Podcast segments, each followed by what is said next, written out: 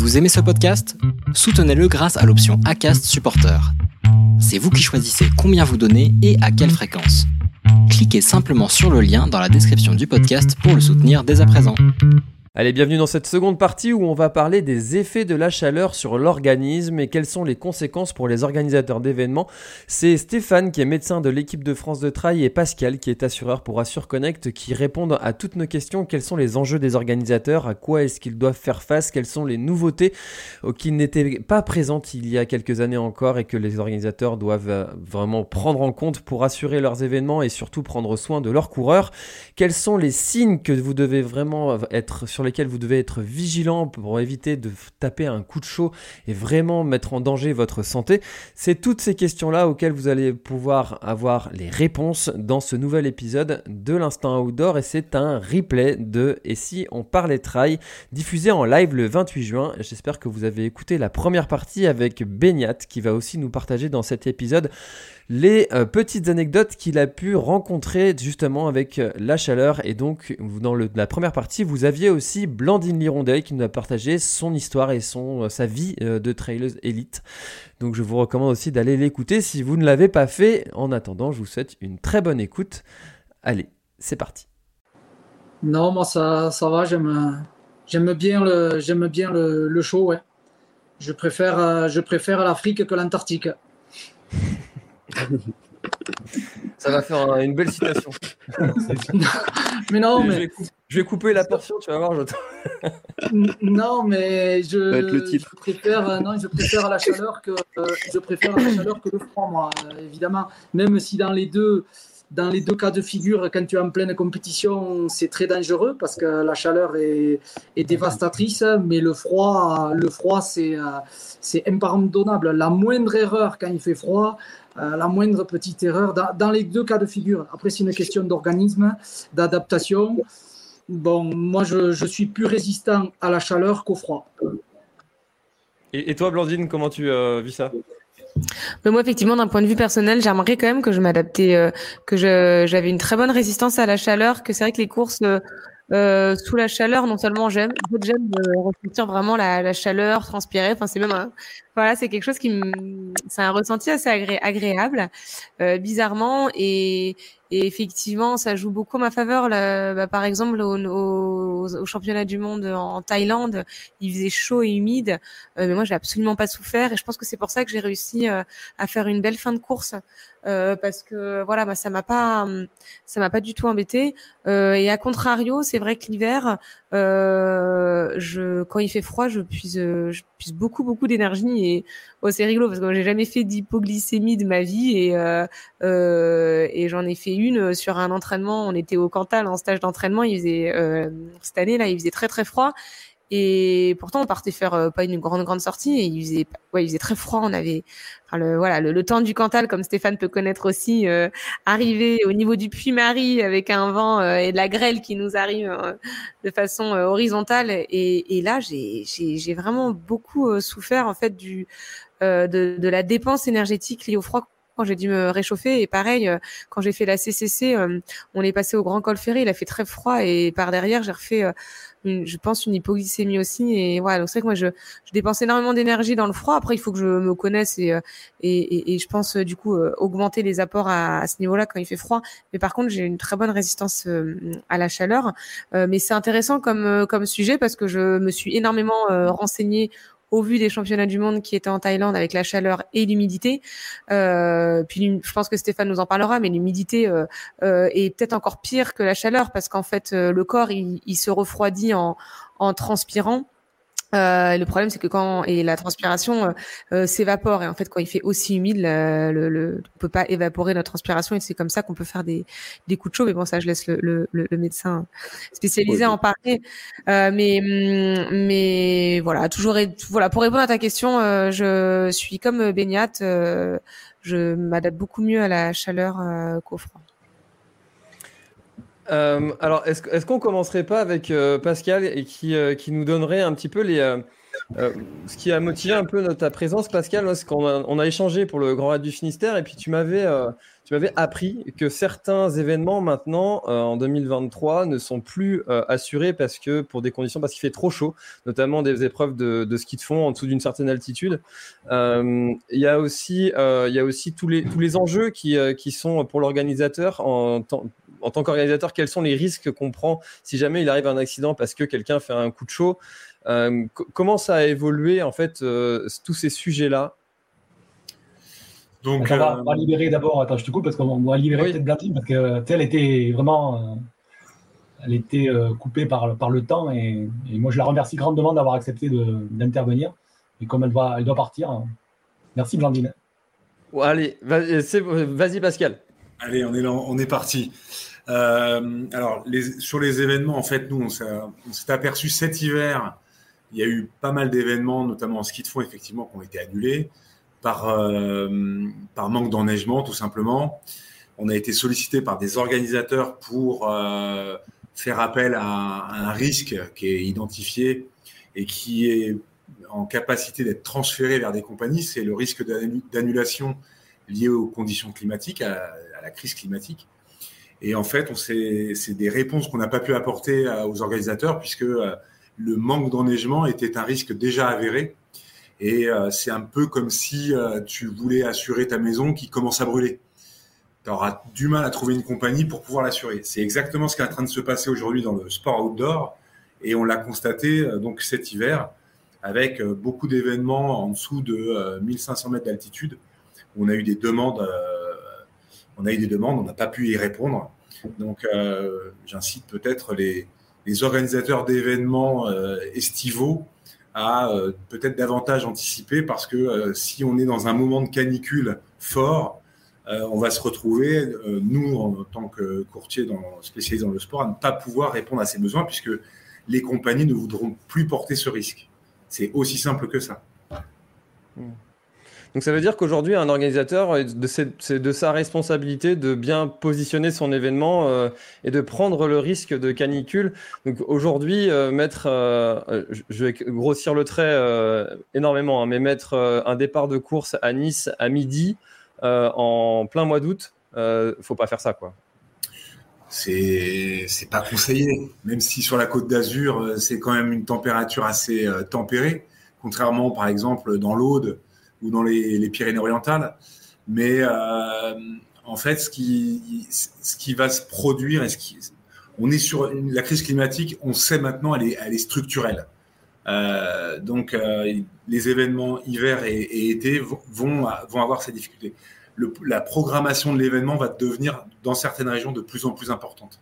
On va voir des événements. Il y, a, il des, on parle tous les jours avec des organisateurs.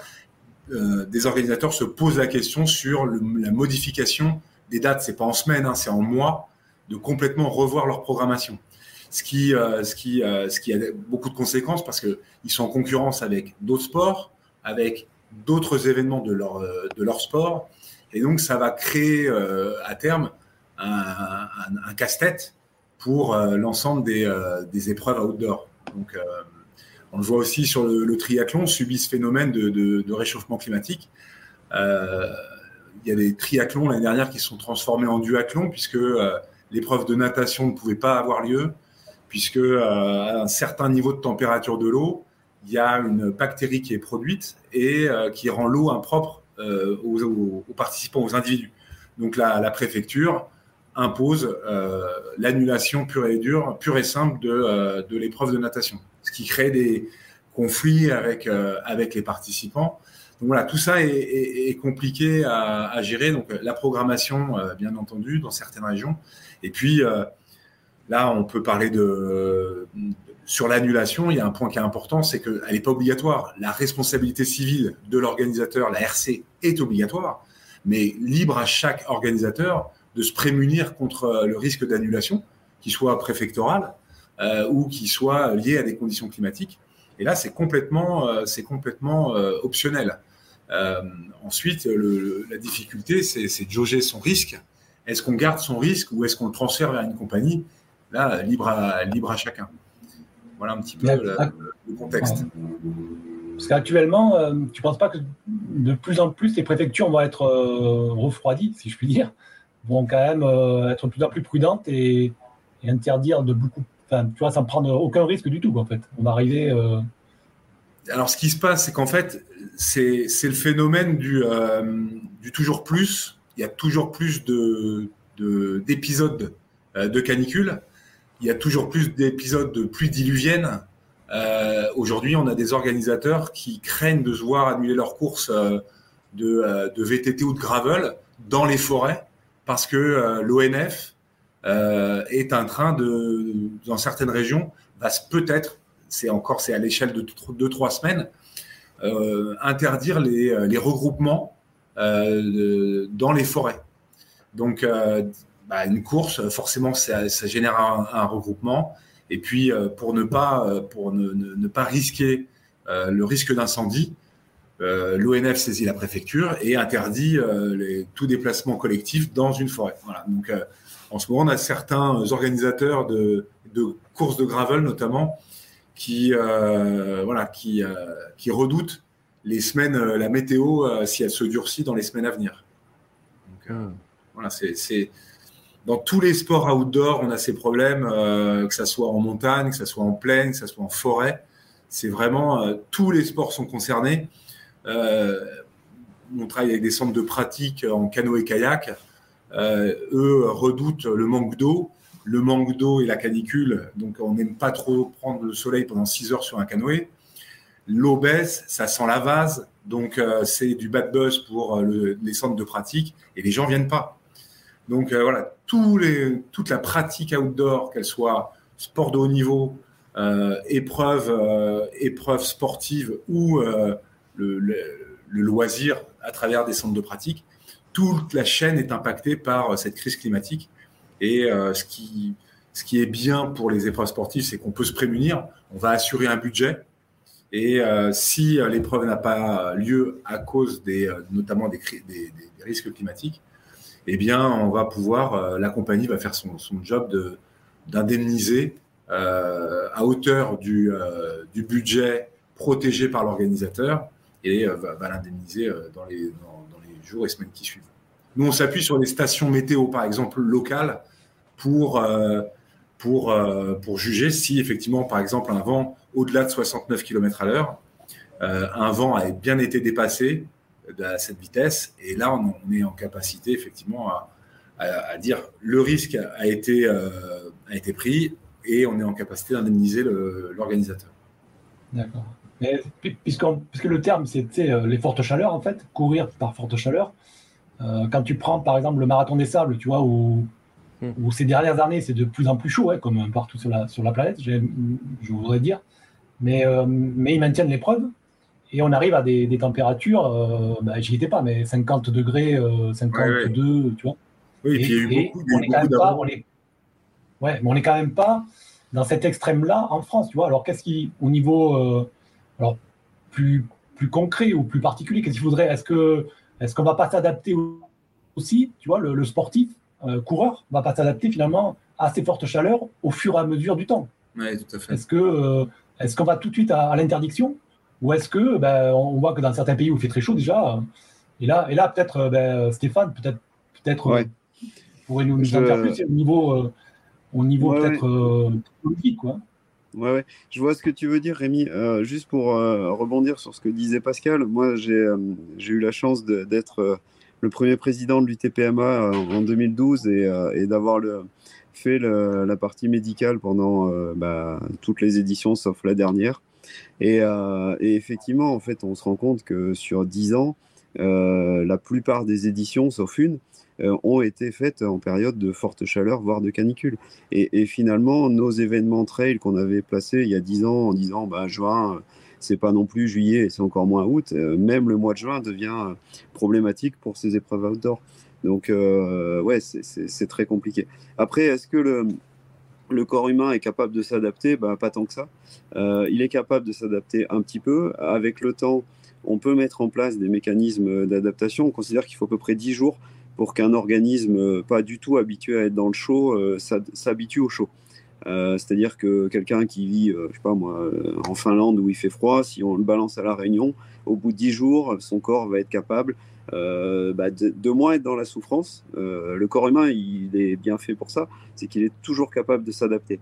enfin, toujours, jusqu'aux limites. Et euh, on parlera certainement des, moments où on dépasse les limites.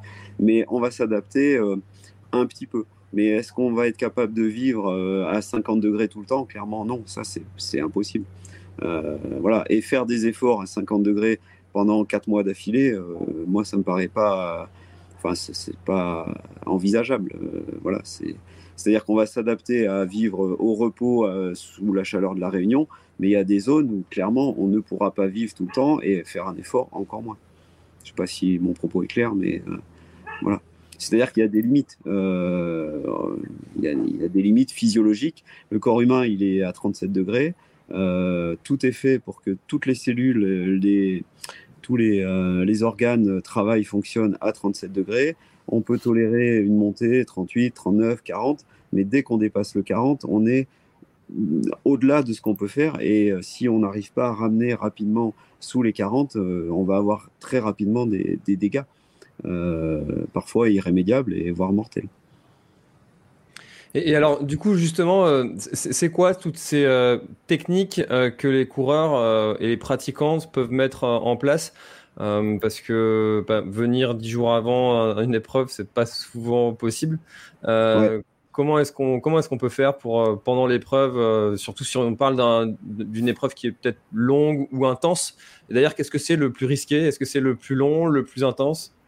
Alors, le plus risqué finalement, c'est euh, de se retrouver dans une situation où le thermostat central ne va plus être capable de réguler et où il va perdre pied et où l'organisme va produire de la chaleur et la chaleur va être envahissante et on va passer au-delà des 40 degrés.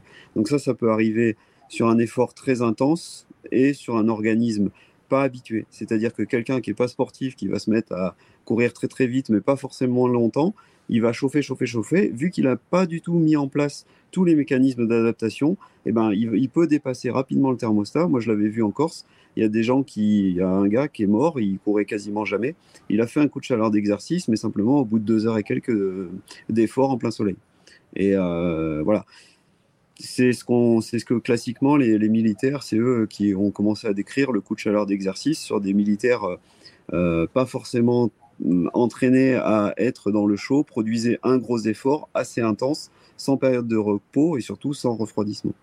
Euh, donc, ce qu'il faut faire, ta question, bah, c'était la question qu'on avait eue quand on est parti en Thaïlande avec Blandine en novembre dernier, parce que là, on cumulait les deux choses, comme elle l'a parfaitement dit, c'est la chaleur et l'humidité.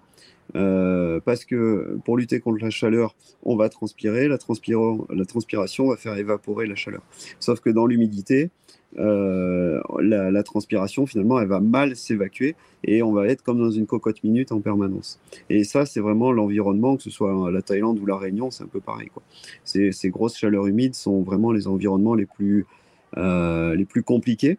donc, ce qu'on avait conseillé, c'était ceux qui pouvaient de s'entraîner. Il existe des, des chambres euh, où on va monter, enfin des, je sais plus le terme anglais, mais des, des sortes de heat room, quoi. En gros, on crée de la chaleur.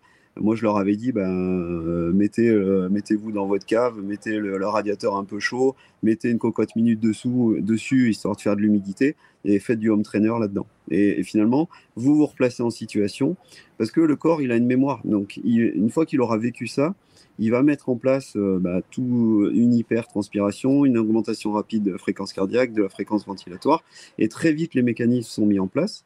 Il, ne s'oublie pas en fait, et euh, c'est comme s'entraîner, euh, c'est comme un entraînement en fait. Et voilà, c'est modifier un petit peu sa physiologie pour être plus rapidement capable de transpirer, respirer vite et, voilà, et réguler sa température. Mmh. Sur la préparation, ça peut être fait. Évidemment, boire, euh, irriguer euh, les, artères, toutes ces petites choses aussi. Casquette. Est-ce que la casquette mouillée sur la tête, c'est vraiment recommandé? J'ai entendu, entendu du oui et du non. Ouais. Alors ça, c'est des trucs qu'on a testé. Enfin, moi, j'ai testé aussi au Sultanat d'Oman euh, avec les marcheurs. Euh, j'avais fait championnat du monde de, marche euh, l'année dernière aussi. Et, euh, en fait, mon objectif, c'était que le marcheur ne, monte pas en température. Donc bah, la marche, c'est facile parce qu'ils font des boucles de, de 2 km, donc ils repassaient tout le temps devant nous. Mais à chaque fois, on avait un jeu de casquettes qu'on trempait dans une bassine de, de glaçons, en fait, on réalimentait en glaçons à chaque fois, mais en tout cas, ils avaient une casquette froide, glacée, et on leur donnait. Et je leur ai demandé après, et finalement, j'ai mesuré aussi la température, ils sont bah, ils sont montés à 38-39 comme à n'importe quel effort, sauf qu'ils faisaient ce jour-là presque 40 degrés, c'était très humide le matin et euh, ça s'est bien passé. Donc oui, pour moi, ça fonctionne. Le fait de se rafraîchir, euh, le fait d'utiliser la peau comme un espèce de gros radiateur en disant bah, si je refroidis le radiateur, je vais refroidir le noyau, ce qu'on appelle le noyau, c'est là où il y a tous les organes vitaux. Euh, ça fonctionne bien, ouais, c'est ce qu'il faut faire. Moi, quand j'ai fait la diagonale des fous, je me, je me suis renversé une bassine d'eau glacée euh, à Grande Chaloupe parce que je sentais que j'étais en train de, virer sur trop de température et ça fonctionne. c'est une, anecdote à la, à la Badwater, euh, parce que c'est quand même l'épreuve euh, par excellence la, plus chaude, on va dire, qui existe. Parce que c'est vraiment l'extrême de la chaleur. Et tu as, des. J'étais allé pour un reportage et tu as des, un suivi des voitures qui suivent. Tu sais, as chaque concurrent à son assistance. Et l'assistante, en fait, suit, euh, alors pas à côté de la pas à côté du coureur, c'est interdit, mais euh, elle fait tout de suite 2 km, elle s'arrête, et euh, l'assistant va, va trouver son coureur pour tout de suite lui donner un peu de glace ou de l'eau, et il se rafraîchit comme ça, et, et, tout du long comme ça, si tu veux tenir, quoi. Tu peux pas. C'est ça. ouais. Ouais, il faut le faire tout le long. Moi, tu vois, à Oman aussi, j'avais vu l'équipe de Chine. Donc, les Chinois, eux, ils avaient inventé carrément un tour de cou, mm. euh, juste à la taille des gros glaçons là qu'on achète en, station service. Et il y avait un mec qui, toute la matinée, il a rempli les tours de cou, il leur filait les tours de cou, clac, pour se refroidir là au niveau de la nuque. Et euh, voilà, c'est ça. Euh, aux Jeux Olympiques à Tokyo, ils avaient aussi des gilets refroidissants pour au cours de l'échauffement. Alors c'est un peu compliqué quand même parce que avant une compétition, on va s'échauffer pour faire monter en température l'organisme, mais pas trop parce que c'est un, environnement chaud. Mais toujours est-il, ils avaient testé ces gilets refroidissants et ça fonctionnait bien. Alors, il, y a, deux ans, sur la, sur la diagonale, j'ai vu euh, Dylan Bowman, euh, qui était euh, de mémoire en quatrième position. Et il était, c'était à Roche Plate, donc il avait fait quand même pas, mm. mal de, pas mal de bornes. Et il a tapé une, une hyperthermie. et puis, bah, les, les gens sur place lui ont, l'ont refroidi complètement comme ça avec une bassine. Et là, pour le coup, il a tapé une hypothermie. Donc, attention aussi à, à ce risque-là. Bah, en fait, c'est le risque. Euh, quand Annelise a fait son GR20, euh, elle était clairement euh, toute la journée dans la, dans la très grande chaleur. Elle n'était pas en hyperthermie, parce que là aussi, je l'avais mesuré et, donc ça allait. Mais effectivement, dès que la nuit est arrivée, ben, elle est partie complètement en hypothermie sur le, le, ravito de Vizavone et c'était très compliqué. elle avait froid, quoi, alors qu'elle avait crevé de chaud quelques, mais pas longtemps avant, hein, trois heures avant. Quoi. Et et voilà, donc enfin, tout ça, ça, procède de la même chose. C'est un thermostat qui va essayer de réguler euh, au mieux pour que ça reste à 37. Mais dès qu'on arrive dans les extrêmes, euh, après les, cascades, parce qu'en fait l'hyperthermie, ça engendre une cascade inflammatoire. Euh, et, cette inflammation, elle est toxique pour le corps, en gros. Euh, moi, j'ai mon copain Laurent Gergelet qui dit toujours un ultra trailer, euh, c'est comme un malade qui fait un choc septique en réanimation. Il dit que les paramètres biologiques sont exactement les mêmes. voilà. Donc, il faut bien imaginer que le corps, il est dans cet état-là. Et, donc, si la température continue de monter, ça, peut être catastrophique. Est-ce que, est que, sur une épreuve, pour, pour ne pas annuler, est-ce qu'on ne pourrait pas obliger, alors c'est dur à mettre en place, mais des, des, ravitaux au moins en eau ou en glace tous les 3 euh, ou 4 km. Alors sur un ultra, c'est vrai que ça va faire, mais, mais tu vois, avec euh, possibilité de, se rafraîchir tout le temps. Et, euh, Donc l'accès à l'eau, tu as complètement raison Rémi, pour moi c'est fondamental et c'est un peu ce que moi j'ai toujours dit aux préfectures quand j'étais aux réunions, c'est que les gens boivent c'est parfait, mais c'est aussi avoir assez d'eau pour qu'ils puissent rafraîchir et s'asperger en fait, pour justement évacuer la chaleur par la peau. Et, et donc oui, je pense que les organisateurs doivent absolument multiplier les points d'eau euh, sur, les, euh, sur les parcours. Et c'est parfois compliqué hein, euh, à l'UTPMA, pourtant ça reste le Cantal, hein, il y a des chemins un peu partout, mais pour amener des points d'eau, on a eu plusieurs fois des difficultés. Mais il faut le faire, il faut absolument le faire parce que, parce que sinon il peut y avoir des drames, d'authentiques drames et, vraiment un, authentique coup de chaleur. Une fois que la cascade est partie, en fait, ça fait, euh, bah, il y a le cœur qui, part en torche, le foie, les reins, ah, euh, le cerveau, et c'est des gens qui malheureusement souvent finissent par mourir. Mais alors, tu vois, la, limite entre, pour un organisateur, là, je vais prendre ma casquette organisateur. Avec le Grand du Finistère, j'essaye de faire un événement un peu euh, authentique, retour aux sources, pas trop de, pas trop de participants, pas trop d'assistance. Il n'y a que 4 ravitaillements sur les 166 km avec un point d'eau entre chaque. Donc ça fait un point d'eau tous les 15, allez, 18 km entre, entre deux des fois.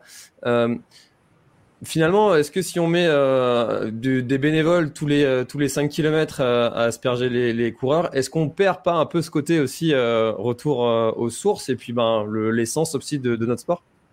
Et ça, on touche à l'éthique du sport et qu'est-ce qu'on. Mais on touche aussi au fait, moi, moi je dis toujours, c'est peut-être la chose la plus importante des choses secondaires que je fais dans une journée mais ça reste un loisir pour l'immense majorité, en dehors des gens comme Beignat euh, ou Blandine et toutes les élites. Mais la plupart des gens qui prennent un dossard, c'est quand même un loisir. Donc se mettre. Euh, et, moi, c'est le sentiment que j'ai, c'est que ça devient. Ça devient dangereux finalement de pratiquer ces sports, hein, que ce soit le trail, le vélo, ce que tu veux, euh, en été, bah, c'est quand même dangereux. Quand l'été dernier, je voyais tout le monde, tu vois les Strava, les mecs qui s'entraînent, il fait des 40 degrés. médicalement, c'est quand même moyen. Et donc, finalement, organiser dans ces conditions-là, euh, je comprends ce que tu dis. Moi aussi, j'ai organisé, j'aime organiser, mais, euh, mais est-ce que tous collectivement, on ne devrait pas se dire, euh, c'est pas raisonnable, quoi? voilà. Mon point de vue médical, c'est celui-là. Je pense qu'on on commence à toucher les limites du raisonnable, en fait. Et est-ce que, ouais. ouais. Est-ce que Benat, t'as pas une, un souvenir d'une course hyper chaude Tu aurais vraiment, étais à la limite de tu vois, de surchauffer? Oui, alors j'en ai, moi j'en ai trois. Euh, j'ai trois courses, donc j'ai une course dans mon village où il avait fait, euh, bon, c'est il y a quelques années, hein, c'était dans les années 2015, il avait fait 40 degrés, c'est sur, sur des collines entourées de fougères. Donc là, c'est l'hécatombe. Il y avait eu, il y avait eu beaucoup de, gens qui avaient, qui avaient dû être, ben, pris, être pris en charge par, par la Croix-Rouge et tout ça. Donc, euh, pas un arbre, pas un point d'eau, rien du tout, malgré qu'elle était courte. Hein. C'était format course en montagne, hein, en gros à 12 km et demi. Mais, mais quand il fait trop chaud, il fait trop chaud. donc euh, là, c'est abominable. Mon pire souvenir, ça a été à, à la Transvulcania parce que en fait on était parti euh, le matin de bonne heure, hein, il faisait encore nuit à la frontale, mais un vent relativement frais et fort qui te déshydrate énormément, mais qui te donne pas envie de boire, parce que tu as un sentiment d'avoir froid, mais l'intensité de la course a été très élevée dès le départ parce qu'il y avait un énorme plateau, et en fait tu cours vite, tu bois pas beaucoup parce que, parce que ce vent-là, il est un peu froid, tu vois, et il te donne pas envie de boire. Sauf qu'au bout de 55 km, ben, j'ai fait une énorme déshydratation. J'ai fini euh, donc dans une tente de la. Oui, là-bas, c'est l'équivalent de la Croix-Rouge chez nous, où on m'avait. Euh, où on m'avait administré, je me rappelle, trois poches et demi. Euh, c'était des poches de, alors je sais plus si c'est, je crois que c'était des poches de 1 litre ou 1 litre et demi. Je ne sais plus, il faut demander à Stéphane. Ouais, ça doit être un litre, Vignat. Ouais. alors voilà, trois poches et demi de, de 1 litre. Euh, et, je n'étais toujours pas encore. Euh, il me prenait un manteau de. Ah, je ne sais pas comment on dit ça. Il y avait comme une, une pince qui prend ton. Je crois que c'était une pince qui voit où tu en es dans, dans, dans, ta déshydratation pour voir si ça remontait ou pas. Alors ça remontait, oui, mais pas assez. Et au bout de la troisième, et demi. Je dis bien, c'est-à-dire la quatrième n'était pas entièrement passée. J'avais tellement mal, parce que c'est une aiguille, c'est comme euh, si on te fait une, perfusion, hein, c'est la même chose. Hein. J'avais tellement mal, tout qui était gonflé, j'avais comme un œdème dans le bras. Je, ce que j'ai fait, ben, c'est pas bien. Hein. Je l'ai arraché et je me suis échappé. Et quand ils ont vu que je sortais de la tente, ils ont commencé à. ils ont gueulé que, que j'avais pas le droit de partir. Alors, c'était en espagnol hein, qui, qui, gueulait, mais que j'avais pas le droit de partir, que j'allais être sanctionné euh, par l'organisation. Enfin, j'avais pas le droit de faire ça. Mais j'avais tellement mal que j'étais parti. Donc, ça, c'est mon pire souvenir de la chaleur sur une course. Et ensuite, là où j'ai eu énormément chaud, euh, Rémi, pour te répondre aussi, comme je pense, les autres athlètes, ça a été en 2021 sur la diagonale des fous. Dans ma fat, il faisait, mais, euh, je sais pas, 40, 42 degrés. mais des fois, des fois, tu vois, tu as, la température qui va, mettons, être à 35, je te donne un exemple, mais il y a le ressenti après, quand il n'y a pas d'air et tout ça. Et en, fait, euh, et en fait, là, ça a été très, très, très dur et compliqué. Euh, et je pense que beaucoup de monde avait souffert euh, en 2021 dans, le cirque de Mafat en plein jour. Ça a été abominable. Ça, c'est les trois courses qui m'ont vraiment marqué sur, sur les températures et la chaleur. Ah, c'est cette édition-là que Dylan a fait son hyperthermie. Euh. Ouais, exactement. Ouais. ouais. mais ça va être comme ça de plus en plus.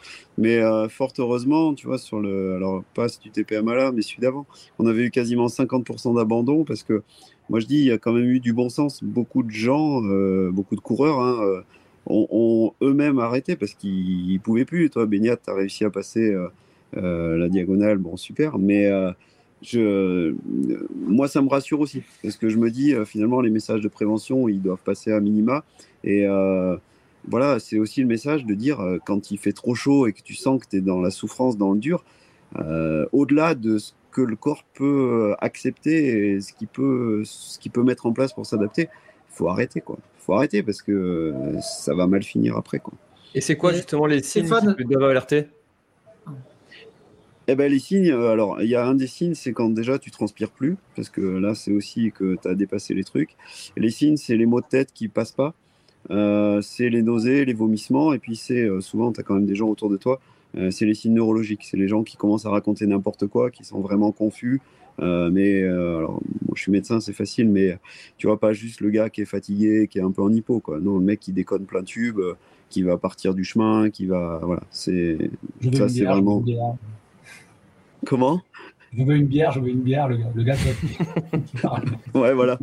Et puis après, c'est les malaises, c'est euh, voilà. Et, et puis euh, tu le touches, il est bouillant en fait. C'est des patients, euh, quand tu as pris en charge un, vrai coup de chaleur, voilà, ils sont à 41, 42 de température. Et, Justement, j'ai une question pour, pour toi, Stéphane. Alors du coup, quand, quand tu as un gros coup de chaleur comme ça, sous perf et tout, vraiment le, truc extrême, est-ce que le corps euh, va s'en souvenir après toute la vie ou est-ce que tu récupères après et c'est fini? Tu vois ce que je veux dire?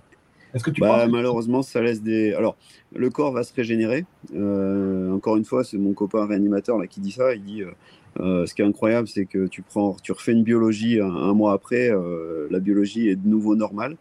Il n'y a pas d'études sur le, à ma connaissance en tout cas, sur le fait d'avoir fait un truc très très grave et est-ce que derrière tu vas être plus fort, moins fort, est-ce que tu vas recommencer? Ça, je sais, je peux pas te dire. Mais en général, les gens qui ont fini en réa et qui sont pas morts, ils font quand même gaffe. Euh, voilà. Parce que j'en parlais avec Eric Lacroix, tu sais, euh, qui, a, qui disait que euh, à force de courir sous, forte chaleur, ça peut provoquer finalement des choses plus graves plus tard, tu vois. Dans, dans ta vie, tu n'arrives plus à peut-être à, ah oui. plus, tu vieillis, moins, moins tu arrives à courir sous la chaleur, du coup. Hein, ouais, bah, ouais, parce que je te dis, l'adaptation, c'était ton coup là, de dire euh, sur le marathon des sables 50 degrés. C'est-à-dire que tous ces trucs d'adaptation au stress, ça va marcher un certain temps, mais un temps, enfin, c'est comme si tu grignotes ton capital et au bout d'un moment, tu n'as plus de capital d'adaptation parce que tes cellules ont vieilli, parce que oui, oui, ça, je suis tout à fait d'accord. D'accord. Mais après, tu penses pas que ça peut provoquer, euh, tu sais, genre euh, un truc, genre AVC plus tard parce que tu sais pas d'où ça vient, mais finalement, euh, tu vois, tu vois je m'aventurerai pas là-dessus. Ah, J'ai pas la, base scientifique pour te dire. Je, je, peut-être, mais je sais pas. En tout cas, je crois qu'on a fait un, beau tour de, nos sujets. Est-ce que vous avez quelque chose à, ajouter, peut-être pour clôturer notre échange, euh, Pascal? Si tu, je te laisse la parole en, premier, si, euh, si, tu veux ajouter quelque chose pour clôturer côté orga, euh, il faut, il faut accepter depuis l'année dernière que le monde change. Euh, c'est pour, pour, nous, dans notre business, euh, on n'avait pas beaucoup de demandes de, de, vie sur, de l'annulation liée à la crise climatique. Là, certains, on est, on interrogé régulièrement, mais vraiment l'année 2022, ça a été, ça a été une année pivot. Et les organisateurs d'événements aujourd'hui doivent intégrer la crise climatique comme étant un facteur risque important à la fois pour leur structure, parce qu'il y a beaucoup d'associations, mais il y a aussi beaucoup d'entreprises, et puis euh, à la fois pour leur événement et bien sûr pour les participants. Euh, donc, euh, protéger la structure, protéger les participants, transférer un maximum de risques qui sont liés à, ce changement qui, a pour cause la crise climatique qui ne fait que débuter à l'échelle où on est en train de la connaître. Beignat ben, Beignat, il trouve que, ben, que tout le, sujet de, ce soir. C'était passionnant. Et ce que j'en tire en conclusion, euh, ben, je pense que en écoutant, en vous écoutant à tous, ben, il faut que tous on se responsabilise aussi. À un moment donné, il faut, euh, il faut que, faut pas que ça soit que la faute des organisateurs. Il faut pas que ça soit que la faute du, du corps médical. Ah oui, mais le médecin m'avait signé le certificat médical comme j'étais, comme quoi je suis apte à. Non, on est tous responsables je pense qu'il faut tous qu'on aille euh, main dans la main ben, dans la même direction. Et comme dit Pascal, il faut, il faut pas négliger cette, euh, cette, euh, ce changement climatique. On le sait, là on parle de sport aujourd'hui, mais ça touche pas que le sport, c'est plein d'autres domaines aussi. Et à nous, de l'être humain, je pense qu'on a, on a la chance d'avoir un cerveau et qui a été quand même bien fait par, par la nature à nous de voilà de, de, de pas exagérer, de pas vouloir toujours en vouloir plus ou se dire oh mais c'est pas grave, tant pis ou arrive. Non, il faut il faut savoir se mettre des limites et rester raisonnable. Et je pense que des fois, c'est ce qui manque à l'être humain, parce que parce que peut-être qu'on est dans un monde aujourd'hui où on veut plus plus plus plus plus, mais à un moment donné, il faut savoir se se mettre. C'est pas que des barrières, mais il faut tous qu'on avance dans la même direction et je pense que je pense que c'est l'avenir pour, euh, pour plein de sujets, de domaines et, on a tous à y gagner parce qu'on a beaucoup de chance. On a beaucoup de chance. De, moi, je dis, on a beaucoup de chance. Voilà, on vit dans un pays merveilleux, dans une planète qui est merveilleuse. À nous de préserver tout ça, de d'essayer de protéger tout ça parce que parce que c'est c'est c'est pas c'est pas un acquis, c'est pas un dû, c'est une chance. Voilà, et il faut le respecter. Merci Beignat, Stéphane. Merci à vous euh, ben, merci Beignat pour euh, ce, propos. C'était euh, moi, enfin, je suis tout à fait d'accord. Il faut du bon sens. malheureusement, l'être humain est en train de perdre son bon sens. pour pas se mettre en danger, il faut de la prévention, c'est-à-dire beaucoup d'entraînement, d'adaptation, et, accepter ce changement climatique et, arrêter de se mettre délibérément en danger. C'est voilà, il y a des jours, il faut pas s'entraîner, il y a des courses, il faut pas les organiser euh, parce que ça, ça a pas de sens en fait. Voilà, donc faut peut-être revenir à des choses plus basiques et quand il fait trop chaud, ben voilà, on se met pas en danger. C'est la chose peut-être la plus importante des choses secondaires. Voilà, ce sera ma conclusion. C'est vrai que je, disais dans les commentaires que les gens se, se, posent des questions et se disent, enfin, il y a des témoignages de disant que des organisateurs euh, décalent les départs de plus en plus, de plus en plus tôt. Euh, en tout cas, il y a des choses comme ça qui, euh, qui évoluent. Rémi, est-ce que tu veux ajouter un mot? Non, mais je voulais, parce que la fin, je voulais remercier tous les participants et notamment Blandine qui a pris sur, sur son temps pour venir et Beignat qui est quand même aux États-Unis, donc c'est super sympa d'avoir accepté de t'être connecté. Euh. je vois, je vois par les réseaux du coup que tu t'éclates pas mal. Euh, je ne l'ai pas fait en anglais, hein. je ne l'ai pas fait en américain, je, l'ai fait en français. ouais, tu es, bilingue maintenant, tu parles anglais. J'ai vu que tu avais croisé un ours, du coup, euh, donc profite. et, ça fait une semaine que je suis à Silverton, j'en suis à 5 courses déjà, 5 ah, grizzlies. Et je peux te dire qu'il n'y a pas ça à Tardette au Pays Basque. Hein. Waouh, ça fait bizarre. Hein. Bah, donc, tu vas habiter là-bas, quoi. Tu, tu laisses tomber le Pays Basque. Ça. non, non, je vais, je vais rentrer. Je vais rentrer. Ah c'est merveilleux. Notre France, elle est, elle est magique. Ici aussi, on est bien, mais là-bas, c'est euh, la France, c'est merveilleux. Merci beaucoup à tous, en tout cas. Merci. Hein. Merci à vous. Bah, merci beaucoup. Merci, à, beaucoup à tous. Merci, merci, merci à Blandine, merci Beignat, merci Pascal, merci Stéphane, merci Rémi, merci vraiment à tous. Merci aussi à tous ceux qui ont été présents. Sur, euh, il y avait une cinquantaine de personnes tout le temps sur le, sur le live. Si vous avez raté le début, il y a un replay qui va être disponible sur euh, l'instant outdoor, mon podcast, et aussi sur euh, la chaîne YouTube La Planète Trail. Vous pourrez revoir toute l'émission et la partager. N'hésitez pas à le faire. Plus elle est diffusée et connue et plus on en fera. Euh, merci beaucoup à tous encore une fois. C'était un très très bon moment. Et puis, et puis on se retrouve, on ne sait pas trop quand, Rémi, hein, pour, pour la prochaine. comme c'est un les vacances. Allez, merci beaucoup à tous. Très belle soirée et à bientôt. Bye. Merci à vous. Ciao, ciao. Au revoir. Voilà, l'épisode est terminé, j'espère qu'il t'a plu. Je t'invite à aller checker NAC, comme je t'en ai parlé au tout début de l'épisode, avec le code PlanetTrail, P-L-A-N-E-T-E-T-R-A-I-L. Tu auras moins 15% sur ta commande. Et moi, je te souhaite un très, très, très, très, très bon footing, très bon trajet. Bref, ce que tu es en train de faire, je te le souhaite un très bon. Allez, à bientôt dans un prochain épisode. Bye bye.